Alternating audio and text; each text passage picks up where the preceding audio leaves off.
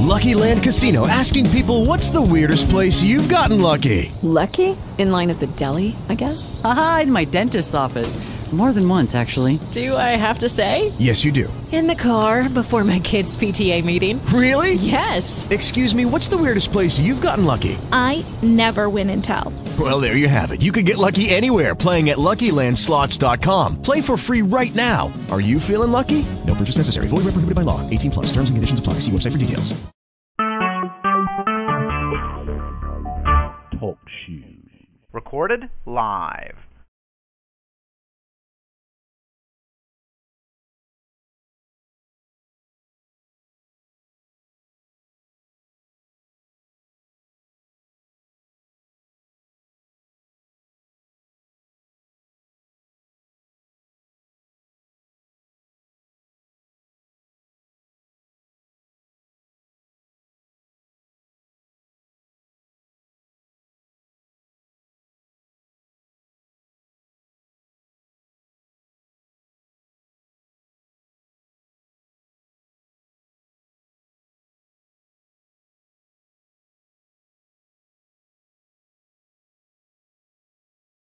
Good morning, Northern Maine.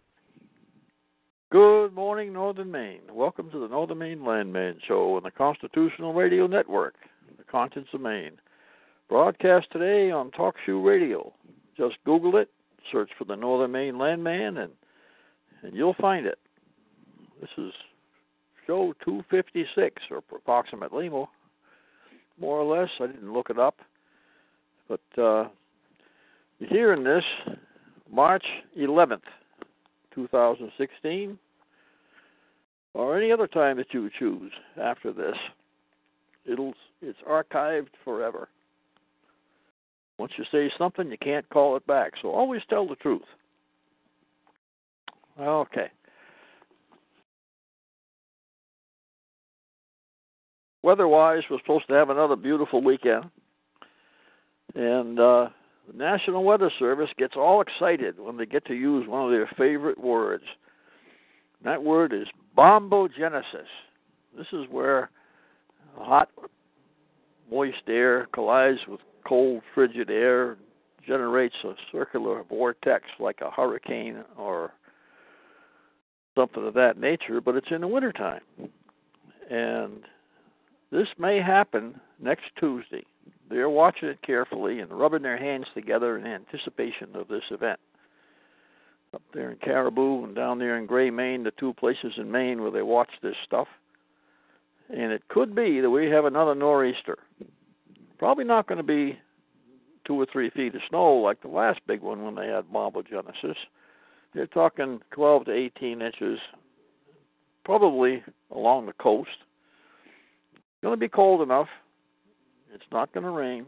Beautiful, clear sky t- on Friday this past week, or this week.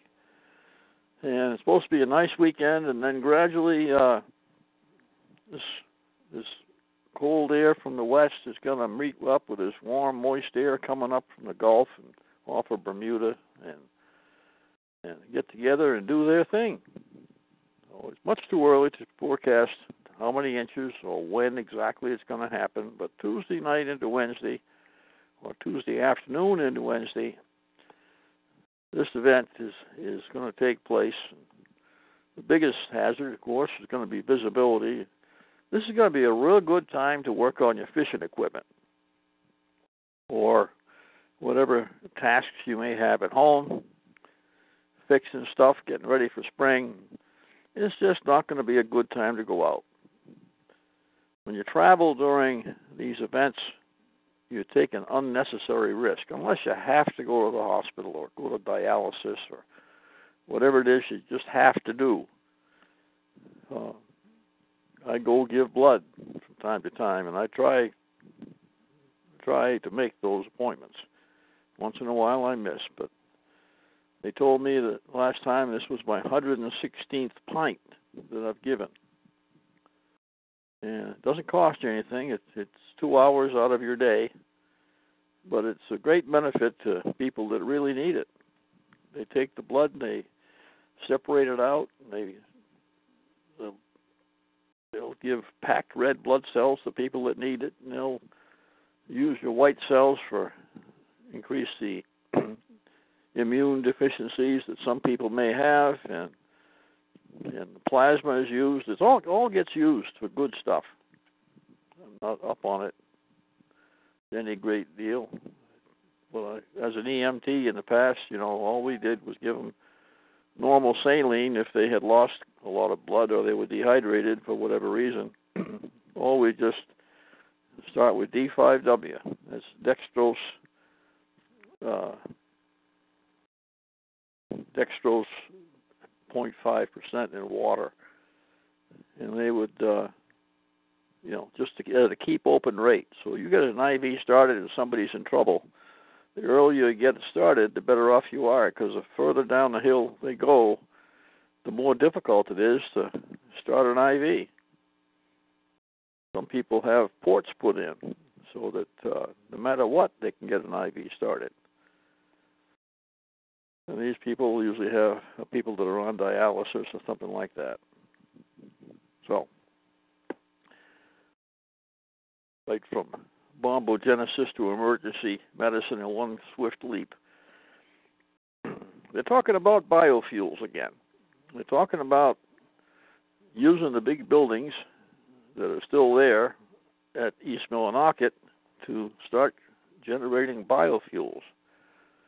Biofuels are made from plants. Uh, ethanol is a biofuel. They take corn and they cook it, just like the old moonshiners used to do to make corn liquor. Like L I K K E R is the way they spelled it up in the Appalachians. Malcolm Martin used to fly the mail down the Appalachians, airmail. They take off in the afternoon and fly down the Appalachians, stopping in several airports along the way, dropping off and picking up airmail and continuing on down. And the navigation beacons were not uh, radio beacons. They used to have beacons on mountaintops, like lighthouses. And these beacons would rotate, and you'd fly from one beacon to the next uh, when it was possible. At night and in the rain, they didn't fly the Appalachian route. You just couldn't do it. They didn't have the instruments. You couldn't find the airports. They only flew when it was when it was uh, good weather, so they could see where they were going. But he was flying back in the 1930s. They're talking about biofuels. The Navy did an experiment. The uh, the various federal governments do communicate with each other from time to time, and somebody had making some made some biofuel that was sort of like diesel fuel, a little bit oily, had it would burn well, and uh, they'd used it in some trucks. And they thought, gee, this would be a really good thing environmentally to to put it in jet planes and, and fly them. Well, jet planes do better at high altitudes than they do at low altitudes. They burn a lot of fuel at low altitudes. But get them up there around 30,000 feet, six miles up in the air, and uh, they become very efficient because there's less drag. The planes can go faster on less fuel. That's a good thing. People get there sooner, and and it costs less to fly at 30,000 feet than it does to fly at 10,000 feet or even 5,000 feet. So up at 12,500, the rules change. So you got a lot of light planes get up there to 12,500 feet, and they fly along, and they have certain rules. And if you get above that, then you have to enter a different set of rules. I have a commercial pilot's license, kind of left over from when I was in the military. You could just very easily get a commercial pilot's license when you're a military pilot because you're fully trained, instrument rated, and all that stuff. But when I got my commercial pilot's license, I did not have enough recent fixed wing time. So I have a very unusual commercial pilot's license. I have single engine land, multi engine land, rotorcraft, which is what they call helicopters, and instrument pilot, rotorcraft only. They don't let me fly instruments with fixed wing airplanes because I didn't have enough fixed wing time when I got the license. But they let me fly instruments with helicopters because I had lots of helicopter time and I had a helicopter instrument rating at the time. The Navy flies in instrument conditions all the time, and that's why they wanted a Navy squadron in the Mekong Delta because during the rainy season, you know, pilots without instrument ratings were very limited as to what they could do. So that's it.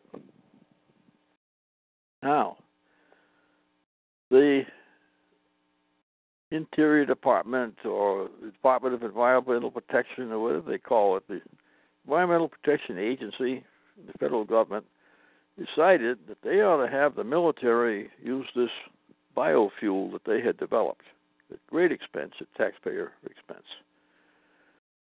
It was something they were doing just to just to please the environmentalist industry. So they they got a Navy uh, the Navy uh, Crusader F-8 Crusader jet. This was a high-speed interceptor jet that operated off of carriers, and they uh, they took this jet and they had to put in some extra filters. So they took some of the guns off it, put in some extra filters to filter this biofuel. Because the Navy's kind of suspicious that this biofuel might not might not be, uh, you know, a viable a viable thing for the Navy put it into a ship and store it in the ship in big tanks, and then pump it up on the flight deck, fill up the, the jet plane with it, and fire up the jet and shoot it off a catapult in hopes that it would function correctly. but the Navy took this F-8 Crusader and put in some extra filters, and they tested the filters, make sure that the flow would go fast enough. Because when they put that thing in afterburner, it sucks a lot of fuel when it's an afterburner. And this was an interceptor. The job of this airplane was to take off from the carrier, head out toward approaching enemy aircraft, and shoot them down over the ocean to protect the carrier. Other other birds, other planes on the carrier would carry bombs so they could go in and attack the enemy installations and rockets, attack other ships. You know, it's, the purpose of the military is to kill people and break things. That's not their PR image that they that they uh, cultivate in advertising and civilian media, trying to recruit people. But that's why we have a military. And next weekend, we're going down to Monmouth, tell the story of what happened at Concord and Lexington on April 19, 1775. We also teach marksmanship. So it's a remarkable story as to what happened, where it happened, and how it happened. I've been there. I've walked Battle Road. I've still called Battle Road from from Concord to back to Boston, Route 2. And uh, you can walk it most of the way. Stand there where Isaac Davis and Abner Hosmer, the two colonials who were killed there at Concord Bridge, stand where they stood, look across that bridge, and think back to those times. I went under that bridge in a canoe when I was about 12 years old with my father and uh, it's where the Concord River and the Assabet River, excuse me, where the Sudbury River and the Assabet River come together to become the Concord River in Concord. That flows north to the Merrimack. The Merrimack flows down to the sea. They traveled a lot by rivers because it's a lot easier to do than traveling by road. They had to build the roads. They had to deal with mud time then, just as we do now, with dirty roads in Maine. So biofuels. The plan is to take trees, okay, chew them up into chips, and take those chips, run them through a grinder, and make them like almost like sawdust, and cook them, and and then distill them and process the liquid so that the end result is is jet fuel or diesel fuel. Diesel fuel and jet fuel is almost the same thing. And when fuel trucks, you know, tractor trailers will fill up in, in Delaware or Connecticut where the fuel is cheapest. And they drive up into Maine and get great big fuel tanks. And some of these trucks you see have have uh, four 50 gallon tanks or 70 gallon tanks. I mean, they can go a long, long way on, on fuel. They don't buy much fuel in Maine, even though you have to get a fuel sticker for each each state that you go through. You know, these truckers, unless they're staying in Maine, don't buy fuel in Maine because our fuel is more expensive than New Hampshire, Delaware, Connecticut, and places like that because of taxes. So these guys will fill up down in Delaware, Connecticut, and they head up into Maine. Next thing you know, they're headed up through. You get north of Bangor and the Orono exit, and all of a sudden you're in the woods, and there are no truck stops until you get to Houlton, and it's a long way. You know, you're riding up through the woods, and these guys that haven't been here before, all of a sudden a truck won't do 65, 70 miles an hour. They're doing 50, and then they're doing 35, and then they're doing 23 miles an hour going up the interstate and do not understand why they can't go any faster than that. And it's because their fuel is about the consistency of STP. I mean, it's thick. And it's not going through the fuel system. The filter plugs up, fills up with this waxy material, which is what happens to diesel fuel when it gets cold enough. Now, people up here understand that you have to add some kerosene to diesel, and it's more expensive in the wintertime because you have to use more refined fuel. And they, since they took the sulfur out with this new uh, low sulfur fuel, uh, the fuel doesn't flow as well either. It doesn't have the lubricity or the lubricating qualities of the old diesel trucks would last a lot longer years ago because they had better fuel. Now you have to add special stuff to stick back in to replace the stuff they took out. It just adds to the cost. So they filled up this F8 Crusader with biofuel, and he took off and flew around in circles a few times, a couple of miles from the airfield, and came back in and landed. Said, "Yeah, seems to be working. Okay, so they took a bunch of measurements and looked down the tailpipe of this jet and thought about it a whole lot. And he took off again the next day, and he took off and flew a normal mission. He went up to about 35,000 feet. All of a sudden, this thing didn't have the fuel, the power that it was supposed to have. So he turned back to the airfield. This is out of Norfolk, Virginia and I think they were flying out of Oceana, which is not actually in Norfolk. It's out near the beach, Virginia Beach. Long, long runway, parallel runways. It's important Navy base. He headed back into Oceana, and uh, the F-8 is a unique airplane. It's a long, skinny airplane, and when they slow down, of course, the nose has to come up, and you can't see where you're going. So they made the wing come up so they got a hydraulic jack that lifts up the wing so that the fuselage is more flat. And the guy made it back in. that particular pilot didn't want to do that anymore. And they scrapped the program because it didn't work when it's down about 20 below zero. It worked fine when it was 75, 80 degrees there in Virginia but at 25 below zero, it didn't flow. So that was the end of that project. But they want to do it in East Millinocket. They want to make biofuels. And of course, we have more, we have more knowledge now than they did 40 years ago, and maybe they can make this work. But Millinocket and East Millinocket have been scammed badly by the environmental industry.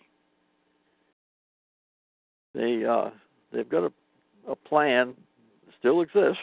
Somebody's still trying to promote this idea to make this half-baked charcoal to use as fuel out of wood waste.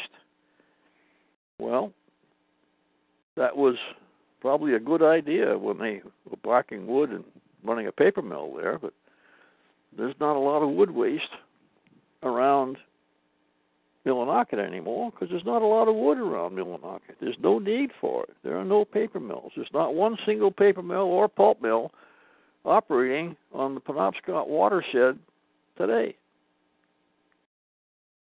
And that's the first first time in a hundred years this happened, because it's over a hundred years since they had the first mills, paper mills, on the Penobscot. Henry David Thoreau came up to Maine to he wanted to go climb Mount Katahdin. Excuse me. No cough button on this machine. But I wanted to climb Mount Katahdin, and he went up to, took the train uh, part way up. Then he took a horse and buggy to Greenville, took a boat up Greenville to northeast Carry, and met Joe Aitteon, his guide. Joe Aitteon was a Penobscot Indian, and he took Henry David Thoreau in a birch bark canoe down the West Branch into Chesuncook and across Chesuncook above Gero Island up into Umbazookskus. You go up to the top of Umbazookskus and you have what they call the Mud Pond Carry. you carry from Umbazookskus to Mud Pond and then down the brook from Mud Pond into Eagle Lake. And from Eagle Lake, no, Chamberlain, excuse me, from Chamberlain to Eagle, uh, you know, from Mud Pond down the brook to Chamberlain, and then from Chamberlain to Eagle. And they camped at Pillsbury Island on Eagle Lake.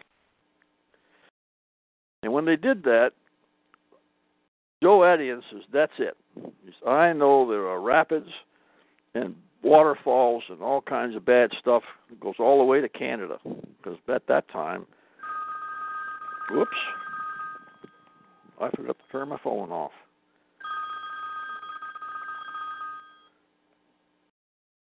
One second. Guy would will leave a message, gal or whoever. Anyway, I'll get that after the show. Sorry about that. I normally turn my phone off. Okay. So Joe Aitteon says, "No, we are not going down that river. I mean, any further north." So they turned around and went back up into Chamberlain, and from Chamberlain they went down into uh, into the lake that leads into Webster Brook, Telos Lake. Chamberlain, they went to Telos, and at the outlet of Telos, there was no dam at that time. They went down Webster Brook. This was early in the year, and the water was still high enough. They went down Webster Brook into Grand Lake Matagamon. I don't have to look this up or look at a map. I've been to all these places and canoed all these places. Well, they went down into Grand Lake Matagamon, and the outlet of Grand Lake Matagamon is the east branch of the Penobscot. East branch of the Penobscot goes through Roxanne Quimby's cut over woodlot, which has been designated as a national monument, partially because Thoreau went down through there with Joe Aitteon on his canoe trip. Now, Joe had a birch bark canoe and you've got to be careful with the birch bark canoe. It's not like going taking one of those old town trippers made out of Royalex, which is uh, ABS plastic, and the birch bark canoe was handmade. They didn't last for passed down from generation to generation. A birch bark canoe would last you a year, two years, if they're lucky, three years and to seal up the seams, birch bark canoes would st- stitch together with cedar roots. And they'd dig up cedar roots in a cedar swamp, and and they would uh, protect that canoe. And they would seal up the canoe because, of course, when you stitch two big pieces of birch bark together, you know it's going to leak. So they would take bear fat. Now, to get bear fat, first you have to catch a bear and remove the fat, which may displease the bear. So, you uh, best best way to do this is to find an old bear that died of old age. That's the safest way. But the Indians used bear grease, and they would mix the bear grease with spruce gum. Now, most of us who were in Maine when they were three or four or five years old have chewed spruce gum. You know, your uncle or your father or your grandfather would pick a piece off a tree where the tree had been damaged by something, a branch, broken branch or whatever, and they'd take a piece of spruce gum and they'd stick it in their mouth.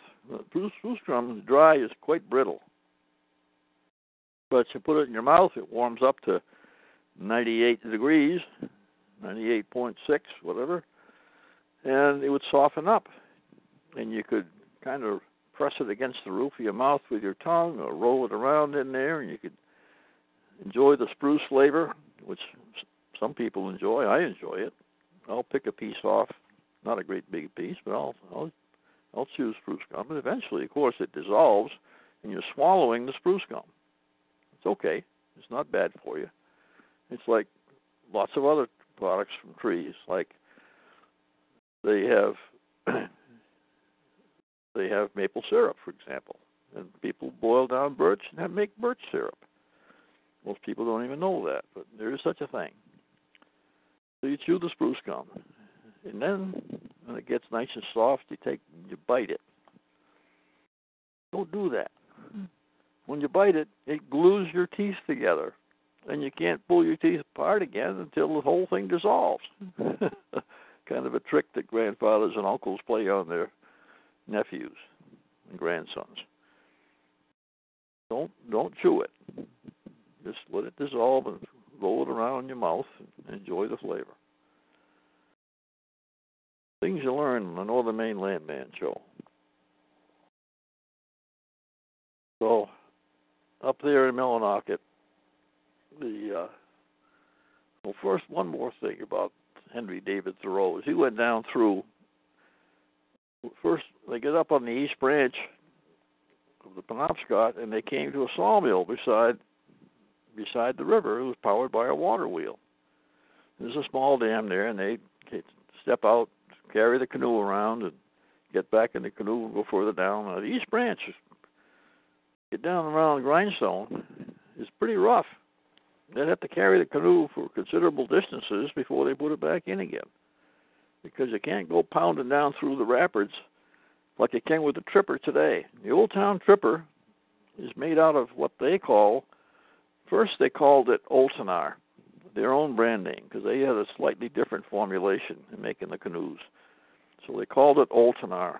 And if you've got a really old tripper with the Oltonar sticker, Old Town aficionados value that because it says Oltonar right on the canoe, right by the carrying thwart in the middle. So, but it's actually Royalex is the trade name and it's ABS. Well, Old Town was making them, and then White decided to try to make some some of these canoes because they're very durable. You can bang them on the rock, and they they wouldn't crack a rib and sink on you.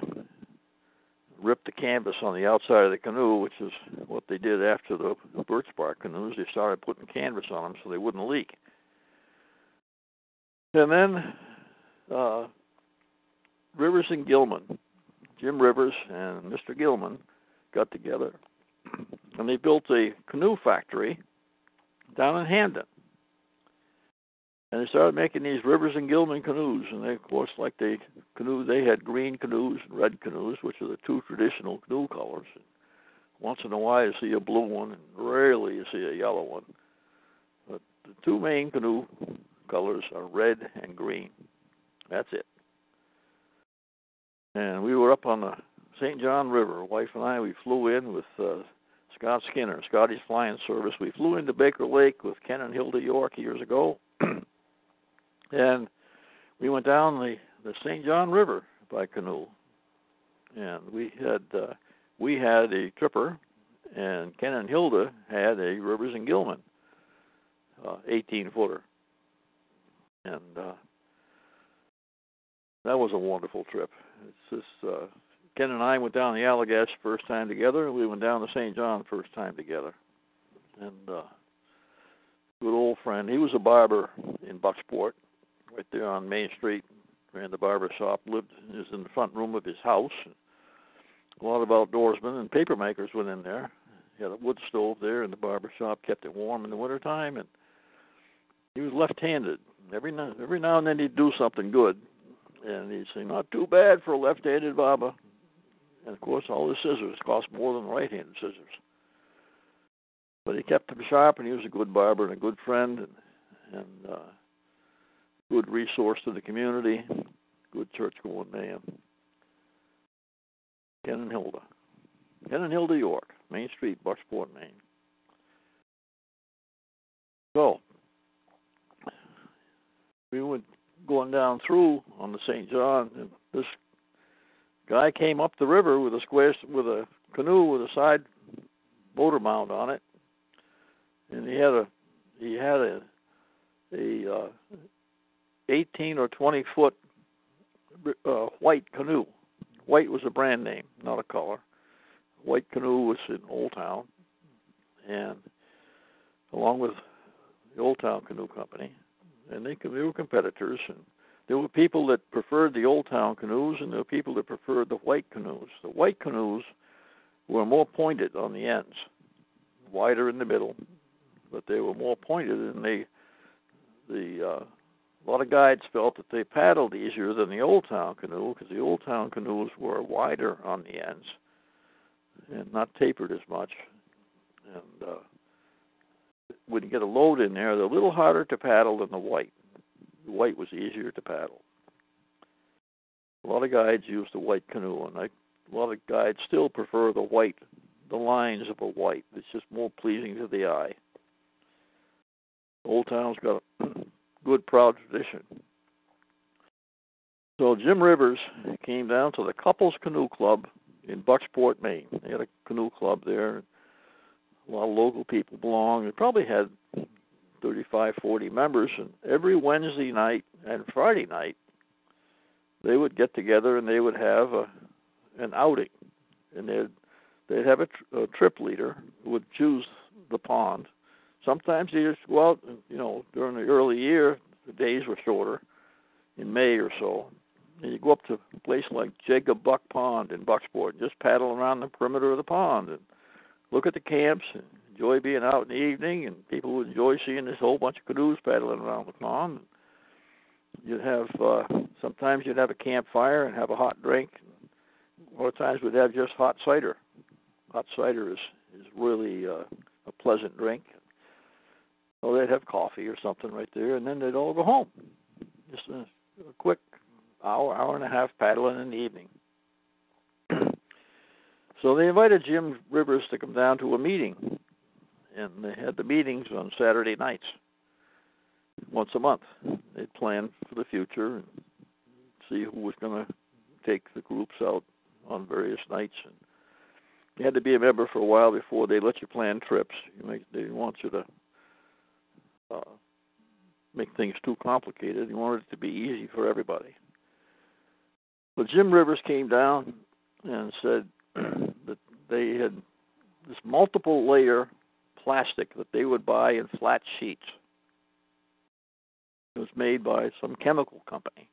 and then he explained that this was they had seven layers in this thing, and they would take this sheet of flat plastic and heat it up in an oven and mold it around a form like uh, and then vacuum it so they would it would seal right to this form. And then uh, they would hit it with blast of cold air and it would it would uh, stay in that form.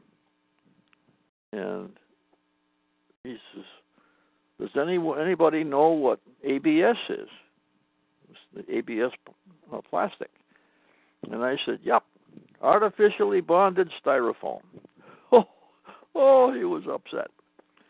It isn't artificially bonded styrofoam. It's acrylonitrile butadiene styrene. It's a chemical, plastic chemical, and it's a tough plastic chemical. And uh, there's all kinds of tough plastic. Uh, plastic.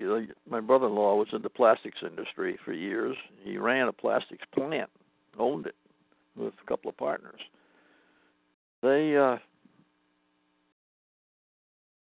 they made all kinds of intricate plastic stuff. He was kind of a pioneer in the industry. You know, several industry pioneers that I've encountered in this life.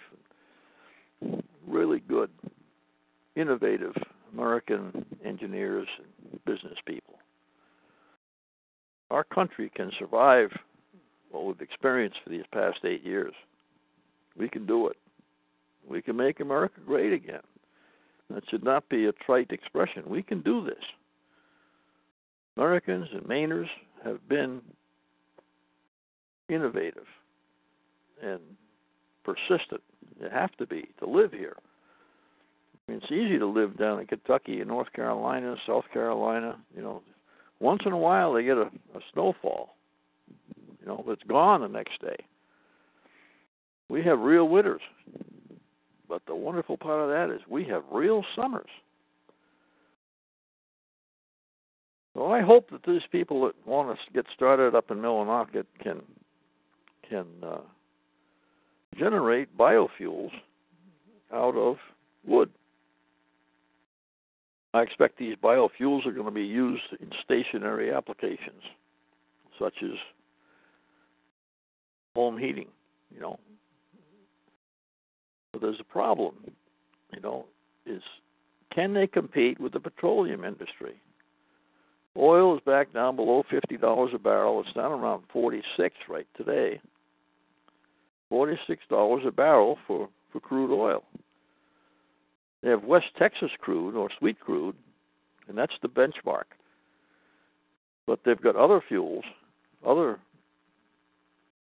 other uh, bulk fuel right out of the back, right out of the ground, and crude oil they call it. Other crude oil if is for sale far less than the benchmark at West Texas Crude. Some of this, some of this uh, crude oil is sells for twenty six, twenty eight dollars a barrel because you don't get the high value fuels out of it. It's a lower value product. So you got fuel that you're not going to get high octane gasoline. You're not going to get jet fuel. Uh, a little bit of it is diesel. Some of it is lubricating oil. Remember, my my mother used to have a, a little metal tin of sewing machine oil, and it was a fine oil. My grandmother, before that, used whale oil for sewing machine oil. Whale oil. Oil from whales. And I thought to myself, when those old time sailors headed out of out of New Bedford, Massachusetts, to go out into the ocean, in the Pacific Ocean, and the South Atlantic, down along Cape Horn, going around South America. I've been around Cape Horn, and it's wild down there. I mean, it's real wild. And these guys would go out, and they would hunt for whales and they catch up with a pod of whales which is just cruising along and they're dive down deep and they the whales feed on fish and they feed on uh on squid various other edible creatures down there. And they're down there for quite a while and then they got to come up for air. So they come up for air and these guys in the whale whaling ships get into these big dories. And they row out to where they thought the whales were going to come up. When the whales come up, they don't just blast out one blast of air and inhale and dive again. They go along for quite a while. They paddle, go along the surface, and they'll blast air out, used up air with carbon dioxide, like just like we do. And then they dive down and swim along the ways and come up and they blast out some more air, take a deep breath. And after they're taking a whole bunch of deep breaths, they go down and their fins come up out of the water and they dive down deep and go down there and, and feed on these squid and various other small fish. When the whale's coming up, they try to get there with a with a rowboat, a dory, and uh, and spear the whale with a harpoon. The harpoon is attached to a rope. The rope is in a in a big long in a great big tub like a half a barrel.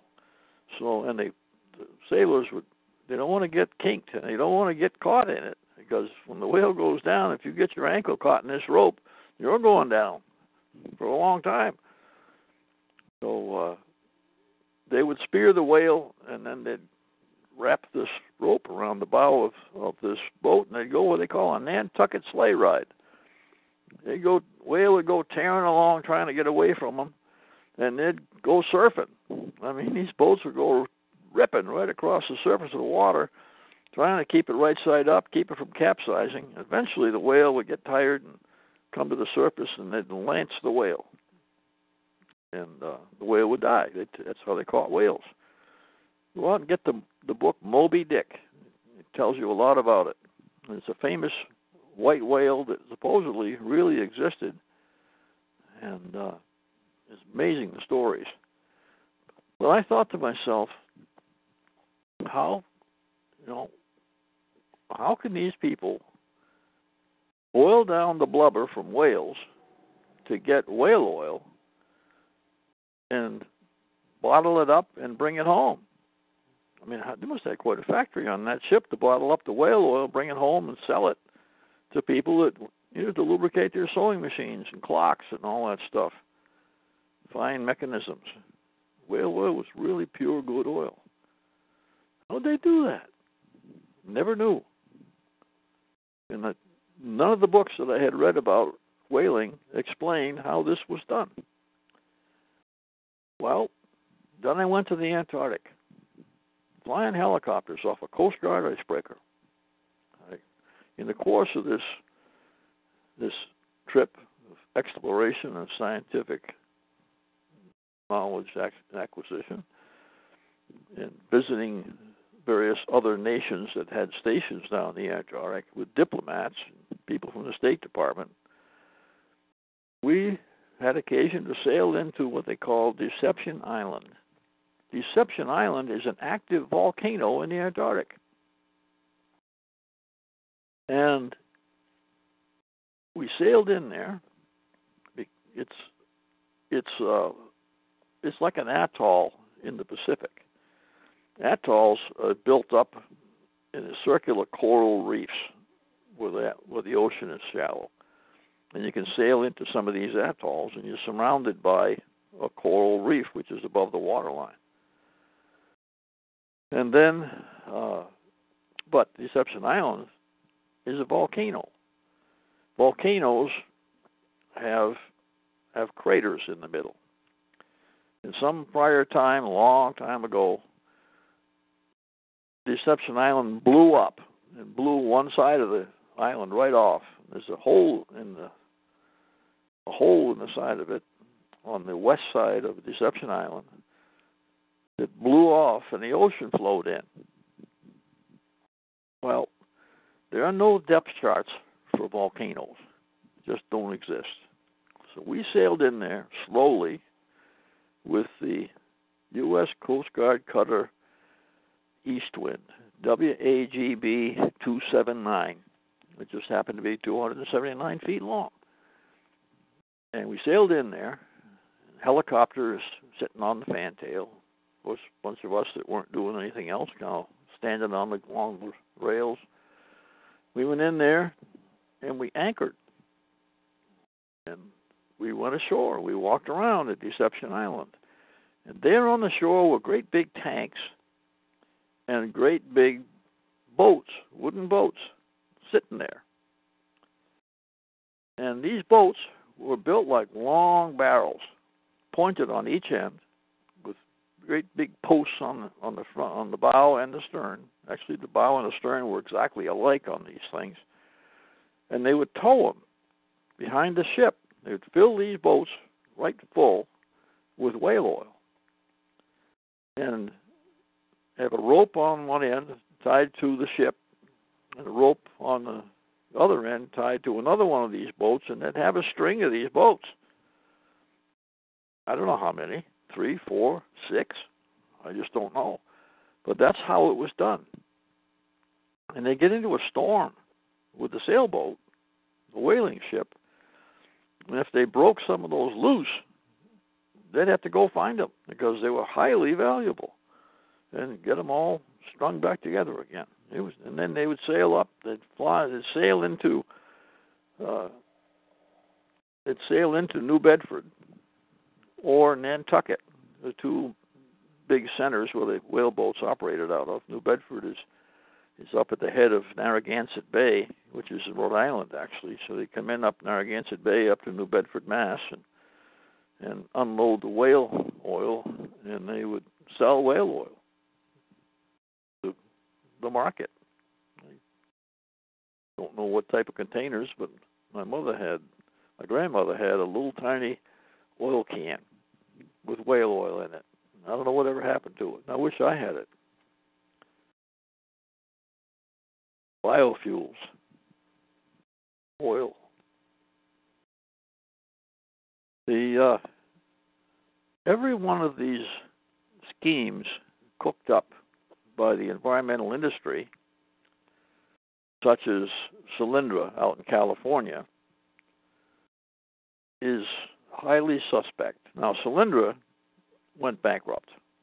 It was a huge scheme to provide grants to the to the environmental industry, and they would in turn fund efforts such as buying the East Branch of the Penobscot land from Roxanne Quimby. It's ultimately it's taxpayer dollars is where the money comes from for national monuments and national parks and all these schemes. The Statue of Liberty should be a national monument. Faneuil Hall in Boston, where the colonials gathered, and they actually had one of the one of the congresses before we were a nation. The colonies would meet in a congress. It wasn't like the U.S. Congress. There was no constitution. It was just a, like a big strategy session and committee meeting. so, Faneuil Hall should be a national monument. Liberty Hall in Philadelphia, Pennsylvania, where the Liberty Bell hangs, should be a national monument. There's a number of places in our nation worthy of being national monuments to celebrate our heritage. Roxanne Quimby's cut over woodlot should not be a national monument. The Statue of Liberty should be a national monument, but not Roxanne Quimby's cut over woodlot. It's just like the other 7 million acres of woods in the state of Maine. Not better, not worse. There's a nice view of Mount Katahdin, but the other side of Mount Katahdin is pretty too. I have a photograph of Mount Katahdin that I took right after sunset from Chesuncook Lake. We were on a canoe trip, and the full moon is rising over Mount Katahdin. That's something that not very many people get to see. Because to see it, you have to be on the west side of Chesuncook Lake at a place called Sandy Point. And, and you got to be there at the right time of the year, and the full moon rises over Mount Katahdin. If it's a cloudy night, you don't get to see it. It's a rare picture that I took. I enjoy having it. That side of Mount Katahdin is much better then the east side, where the east branch is. The west branch of the Penobscot has been declared to be a recreational corridor, so that you can't do much along the west branch anymore. The government prohibits it. Halfway between what they call the Roll Dam and Chesuncook Lake was Ansel Smith's halfway house on the Penobscot River. Ansel Smith ran a bed and breakfast for loggers, fishermen, hunters, guides, anybody that was going down the West Branch. You don't go up the West Branch, you go down the West Branch. And he halfway down, and there's an island right just below there too. And he on the right hand side, going down the east side, because the West Branch of the Penobscot flows in a northerly direction from northeast Carry to Chesuncook Lake, and it you know meanders back and forth, but generally it, it flows northerly. I have stood on the front porch of Ansel Smith's halfway house. It is totally gone today. I had no GPS. I could not record the actual spot. A little further down the river, there was a a uh, a, a camp at the head of an island. It was on the shore, but it was at the head of an island, and the, along the island, they had benches like church pews, and trout fishermen would sit on these pews in, in rotation, and the guy would fish. You know, you can't have a dozen fly fishermen right in a row casting like you do spin fishing. The guy has to have some room behind him to back cast and roll cast and fly fish properly. As soon as he was done, he'd catch a fish or he'd need to change his fly, he'd step back, get up and sit on the bench. Somebody else would go up. And they had a rotation. There was no written rules. It was just a, it was a procedure that had been developed by fishermen. It was a you know impressive to watch for a young fella. These guys didn't necessarily know each other, but they quickly adapted and, and understood the courtesies extended to each other among sportsmen. It was it was a an amazing thing. Now we have bass tournaments where they all take off from one spot at the same time with 150, 200 horsepower bass boats go screaming up the lake about three miles stop and fish. but they want to get to that spot first, so they got to have these boats with 250 horsepower that just come up, just about stands on the outboard motor motors that go up the lake. Does it for them. More power to them. Helps the economy. Not my way to fish. I like fishing trout streams and lakes. You don't see as many fishermen on the lakes anymore because, due to our economic catastrophe that occurred over the last eight years, there aren't that many people with the disposable income to go fishing.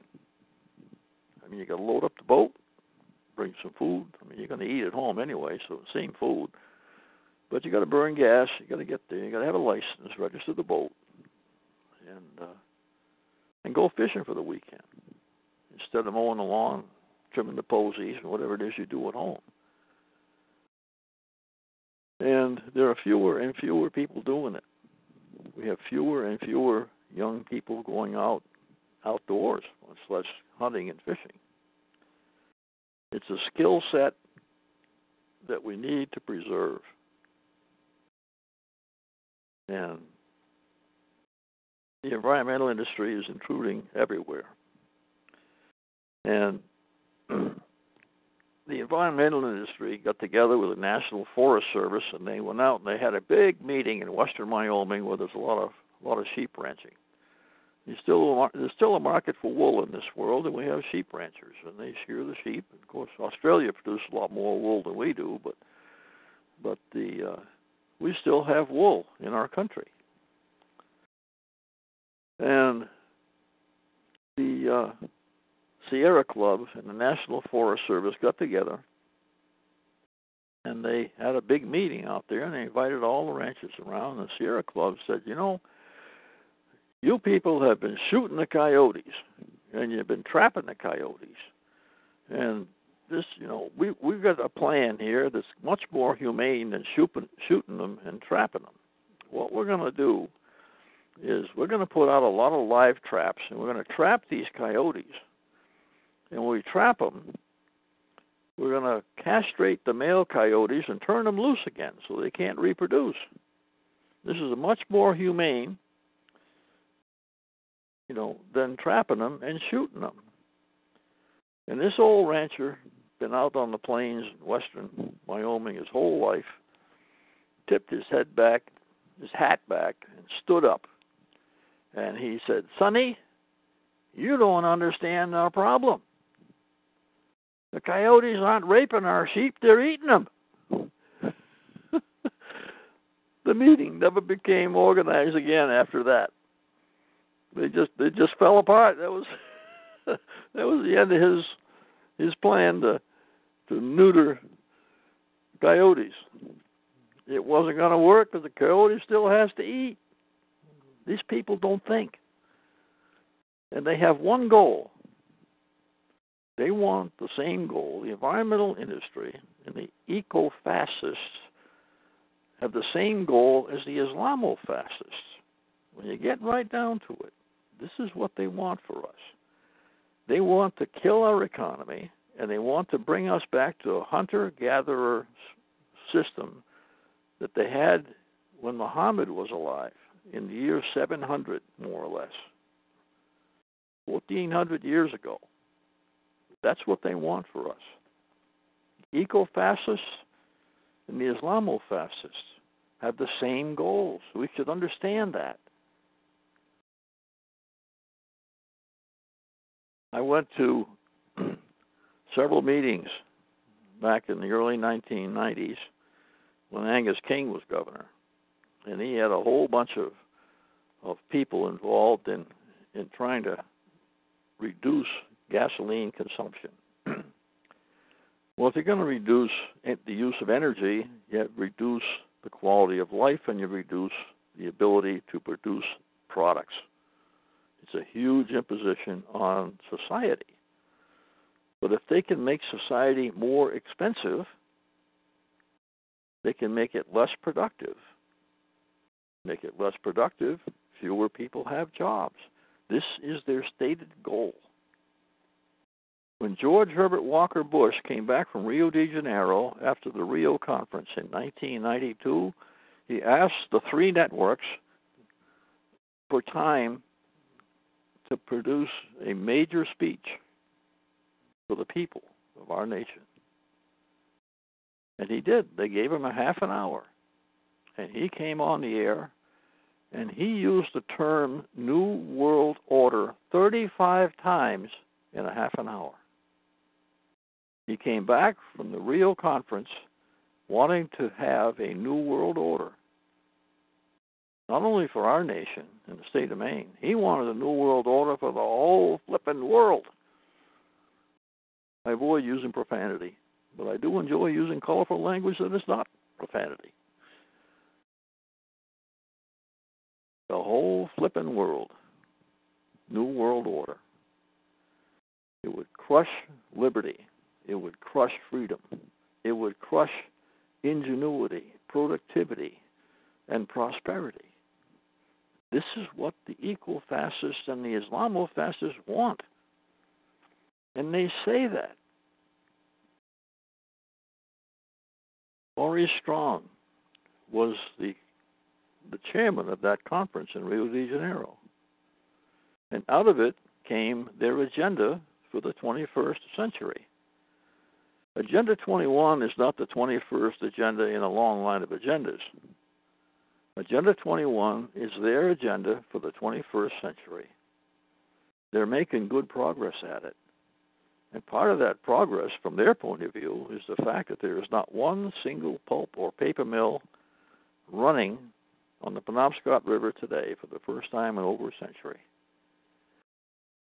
Now, now they want to make biofuels. When Angus King's First Wind Company came to our town, they wanted to put up some windmills, but they wanted a TIF. TIF is not a spat between two spouses. A TIF is tax instrument financing tax increment financing, rather, excuse me. They wanted to come in, invest in our town, and pay lower taxes than anybody else in our town. Homeowners, business owners, they want to pay less taxes, lower tax rate. And in return, they were going to give us some money over the next 30 years grants to do stuff we would not otherwise have done. So we, it'll help you improve the snowmobile trails and, and fix up some of the roads and plant gardens or whatever it is that selectmen dream up to use this money for that would not they would not otherwise have had. What the selectmen and the citizens may not realize is that they are paying lower taxes. We're already subsidizing these people. Anybody with a TIF is being subsidized by everybody else. And that's it. And it is 10 o'clock, straight up. Watch out for bombogenesis in the Gulf of Maine Tuesday. For those of you that hear the hearing this in the year 2027, we probably had bombogenesis back then. This has been the Northern Maine Landman Show on the Constitutional Radio Network, the Conscience of Maine. Broadcast today on TalkShoe Radio.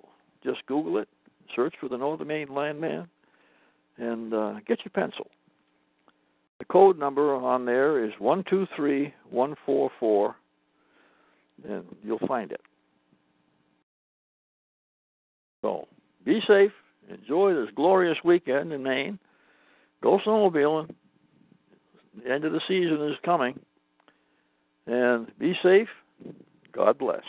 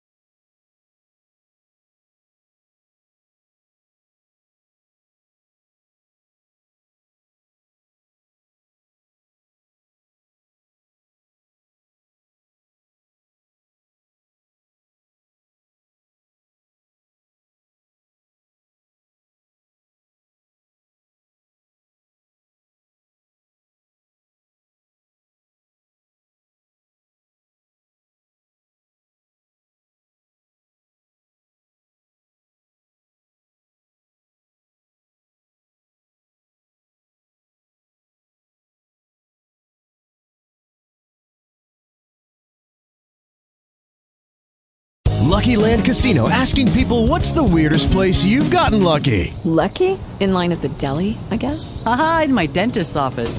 More than once, actually. Do I have to say? Yes, you do. In the car before my kids' PTA meeting. Really? Yes. Excuse me, what's the weirdest place you've gotten lucky? I never win and tell. Well, there you have it. You can get lucky anywhere playing at LuckyLandSlots.com. Play for free right now. Are you feeling lucky? No purchase necessary. Void where prohibited by law. 18 plus. Terms and conditions apply. See website for details.